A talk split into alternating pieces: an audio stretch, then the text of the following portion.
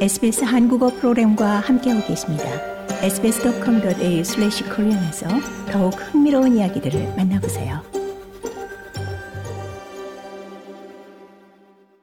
알바니시 연방 정부가 유엔 총회에서 이스라엘과 팔레스타인 무장 정파 하마스와의 즉각 휴전과 인질 석방을 촉구하는 결의안을 지지한 것을 수잔리 연방 야당 부당수가 비판했습니다.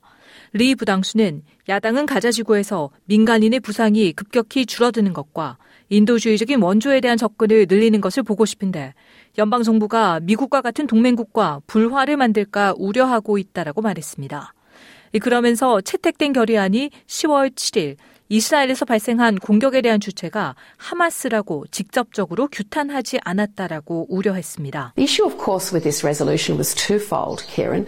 One was that we departed from the position of our allies, the US and the UK. 리 부당수는 이 결의안에 대해서는 두 가지의 문제가 있는데 하나는 우리가 동맹국인 미국과 영국과 입장을 달리한다는 것 그리고 결의안이 하마스를 규탄하지 않는 데 있다라며 우리가 보고 싶은 것은 인질들이 석방 되는 것이라고 강조했습니다.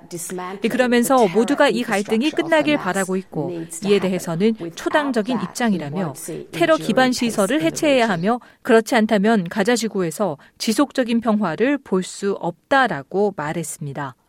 한편 이런 가운데 이스라엘군은 한 가정집 어린이 침대 뒤에 숨겨진 하마스의 터널을 발견했다고 발표했습니다. 터널은 가자 북부 자바리아에서 시작됩니다. 터널의 입구를 촬영한 영상을 공개한 931 대대 사령관인 알론 소령은 평범한 가정집 어린이 침대 뒤에 하마스가 터널을 숨겨두고 이를 테러와 살인에 사용했다고 말했습니다. 더 많은 이야기가 궁금하신가요? 애플 포드캐스트, 구글 포드캐스트, 스포티파이 또는 여러분의 포드캐스트를 통해 만나보세요.